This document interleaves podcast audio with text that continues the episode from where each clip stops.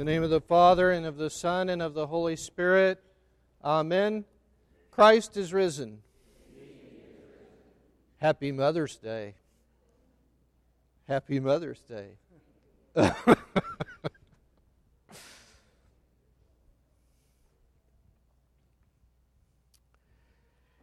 a couple of weeks ago, I spoke of um, the connection with this lesson and many, uh, or basically all, of the other gospel lessons during this paschal season to the sacrament of uh, holy baptism. And I, I won't speak of that this morning, but uh, go spe- more specifically into the text of the lesson.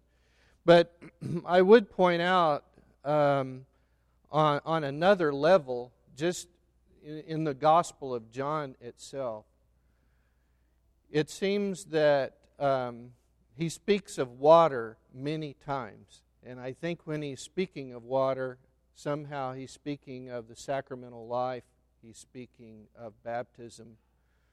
In the first chapter of John, we see um, Jesus being baptized by John in the Jordan.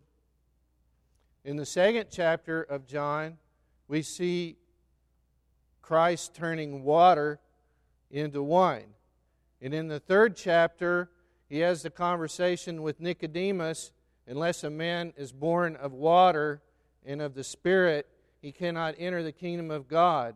And in the fourth chapter, he has the conversation with the woman at the well and uh, challenges her to receive the living water that springs up into eternal life.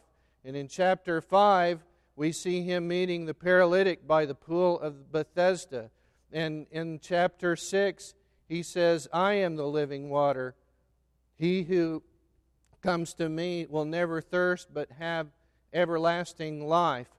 And in I think it's the ninth chapter anyway, he tells the blind man to go and wash in the pool of Bethesda. And so, uh, all of these, this is why, uh, one reason why the Gospel of John um, has a different kind of emphasis and, and focus and message. And, and a, a great deal of why we are reading it now, reading it during this paschal season. I think if there were a key verse for St. Nikolai in this gospel lesson, it might be, although he comments on the whole thing Behold, thou art made whole. Sin no more lest a worse thing come unto thee.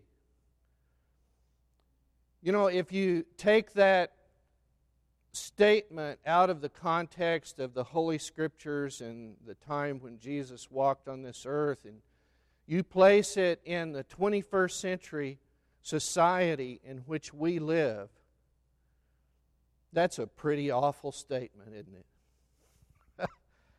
go and sin no more, that something worse won't. What are you saying? Are you saying that I was sick because of my sins? Are you saying I was suffering because I did something bad? What's the connection with that? Why are you saying this to me? This is awful. You're hurting me psychologically and emotionally. Go and sin no more, lest something worse befall you. So let's take just a minute and read through some of the things that St. Nikolai says about this and see how we might apply this in our own lives. He asks a question Where will the sufferer find the causes of his suffering? Will he find he will find them in his in himself, or he might find them in his parents. He might find them in his neighbors. And it's here that he will find the cause of his sufferings. And he gives specific examples. He says, King David suffered for his own sins. And we know the story of King David. Rehoboam suffered for the sins of his father, King, King Solomon. And the prophets suffered because of the sins of their neighbors. But then St. Nikolai goes further. He said the sufferer will seek further and deeper causes of his suffering. If he wants to find those things, where would he go? He would go to the original unfaithfulness of man towards God, or in the dark and malicious spirit of evil, in a poisoned and uh, darkness without day, or in God's loving and healing providence, here the sufferer will find further and deeper causes of his suffering. He gives three examples. Adam and Eve suffered for their faith, faithlessness to God. Righteous Job suffered because of a dark and malicious spirit of evil. And the young man who was born blind, whose eyes were opened by the merciful Lord, suffered for the glory of God in his own eternal reward. Interesting. so, we might suffer because of our own sins. We might suffer because of our parents' sins. We might suffer because of our neighbor's sins. We might suffer because we forget God. We might suffer because God allows an evil spirit to test us. We might suffer so that the glory of God might be manifested in the world. There are many reasons why we might suffer. Why was this man suffering? I think, I think he was suffering for a number of reasons. Um, one, so that we might see his faith. You know, he was there for 38 years. and another one, so that we might see the glory of God. But St. Nikolai says that a, a sensible person, a reasonable person, a spiritual person, is going to find the causes of his suffering first in himself. In himself. And that he's going to remember his sins and say, This has happened for because of my sins and for me to be healed and get well. And that the foolish person is always blaming it on somebody else.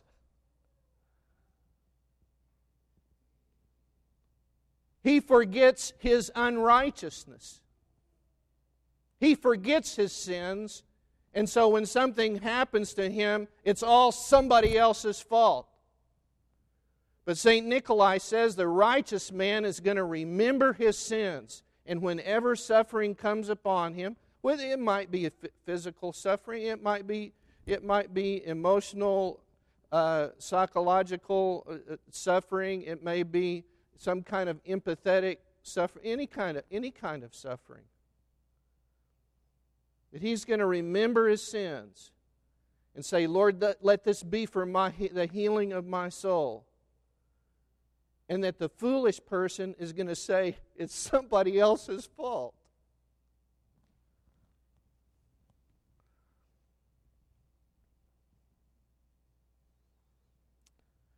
In His mercy, God looses suffering on men because of their sins and by His mercy and not His justice. See, as soon as we start hearing or thinking this way, we think punishment, don't we? Does the doctor, when we go to the doctor, does, is, is the doctor, do we think if the doctor gives us medicine or a shot or something that that's punishment? We went to the doctor and he punished us you got to have surgery. That's your punishment. You know, no, we want we're going to the doctor be, to be healed. Jesus is the healer. He's the great physician. If he dealt with us according to his justice, sin would bring death. The apostle says, Sin, when it is finished, brings forth death. James 1. There's justice. But God deals in mercy. In place of death, God gives healing through suffering. Suffering is God's way of healing the soul of its sinful leprosy and its death. Can I read that again? That is a most incredible statement. Suffering is God's way of healing the soul of its sinful leprosy and of its death. May it uh, be so in our life. St. Nikolai points out three reasons that God healed this man. The Lord acts on one hand out of sheer compassion towards, towards the man who had suffered for many years and in a greatly pitiless environment. Think about it for a second 38 years. That's like somebody suffering since 1976. I mean, some of you weren't even born in 1976. Do you remember where you were, where you lived, what you were doing in 1976? I do. And in a way, it seems like a long time ago, and in another way, it seems like just a flash, just a moment. But he had suffered for 38 years. St. Nikolai points out his faith. No one would question this man's faith. He was there for 38 years and he believed for a whole 38 years, although nothing ever happened to him, he believed that if he was the first one in the water that he would be healed when the angel came down and stirred.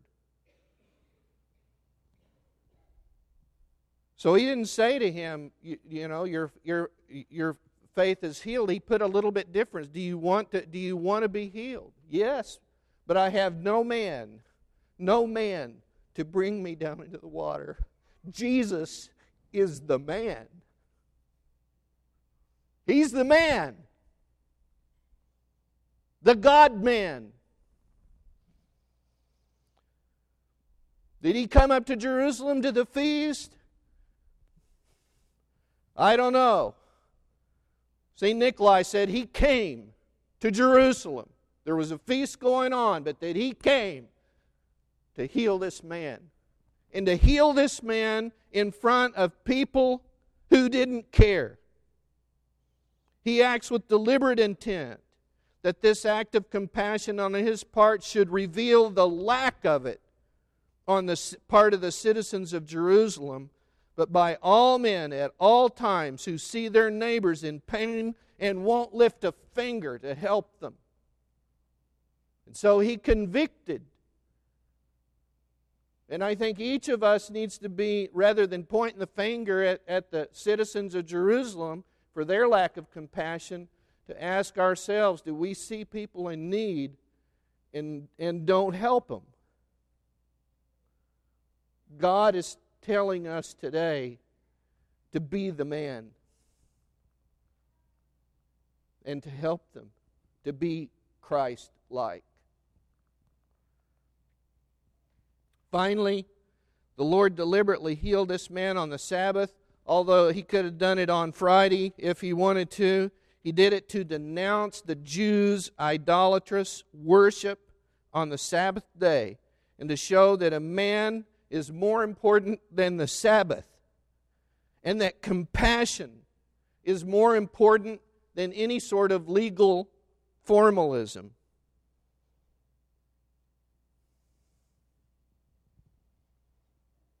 So he healed for compassion, he con- healed to convict of sin, he, con- he, he healed to topple the idols and to show the importance of the human being. Some may ask, and someone has already asked, Father John, what does this have to do with Mother's Day? well, I don't know too many people who suffer more than mothers do. They suffer in, in childbirth to bring us into the world.